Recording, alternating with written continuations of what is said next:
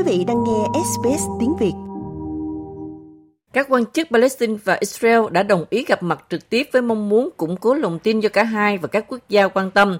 Đây được cho là cuộc gặp đầu tiên như vậy giữa các bên trong nhiều năm và nó diễn ra tại Aqaba ở Jordan. Nhưng một phát ngôn viên của Hamas ở Gaza đã lên án cuộc họp.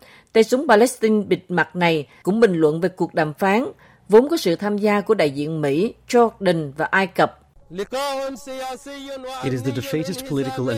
đó là cuộc họp chính trị và an ninh của phe chủ bại ở Aqaba, được tài trợ bởi Mỹ và có sự tham dự của chính quyền Palestine.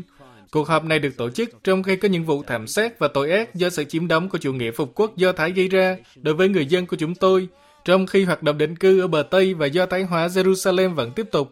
Sau cuộc họp, Israel quyết định tạm dừng các cuộc thảo luận về việc thành lập bất kỳ khu định cư mới nào ở bờ Tây trong vài tháng nhưng trên phương tiện truyền thông xã hội, Bộ trưởng Tài chính cực hữu của Israel không đồng ý với việc đóng băng hoạt động định cư. Đã có những cuộc biểu tình chống lại cuộc họp. Cuối tuần qua, bạo lực bùng phát khi một tay súng Palestine giết chết hai người Israel vào Chủ nhật. Việc này diễn ra khi những người định cư Israel đi qua một thị trấn phía Bắc ở bờ Tây và các phương tiện truyền thông Palestine đưa tin là có 20 chiếc xe đã bị đốt cháy và các tòa nhà cũng đã bị đốt cháy. Thủ tướng Israel Benjamin Netanyahu đã kêu gọi mọi người bình tĩnh. Danny Dennon, một chính trị gia người Palestine, đã phát biểu tại một giao lộ ở bờ Tây, nơi quân đội đã chặn giao thông trong quá trình tìm kiếm tay súng. Hai người Israel vô tội đã bị thảm sát trong xe của họ ở làng Hawara mà chúng ta thấy phía sau chúng ta.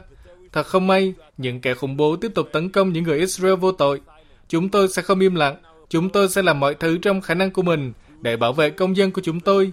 Chúng tôi sẽ bảo đảm rằng người Israel sẽ có thể sống an toàn ở đây, trên đất Israel.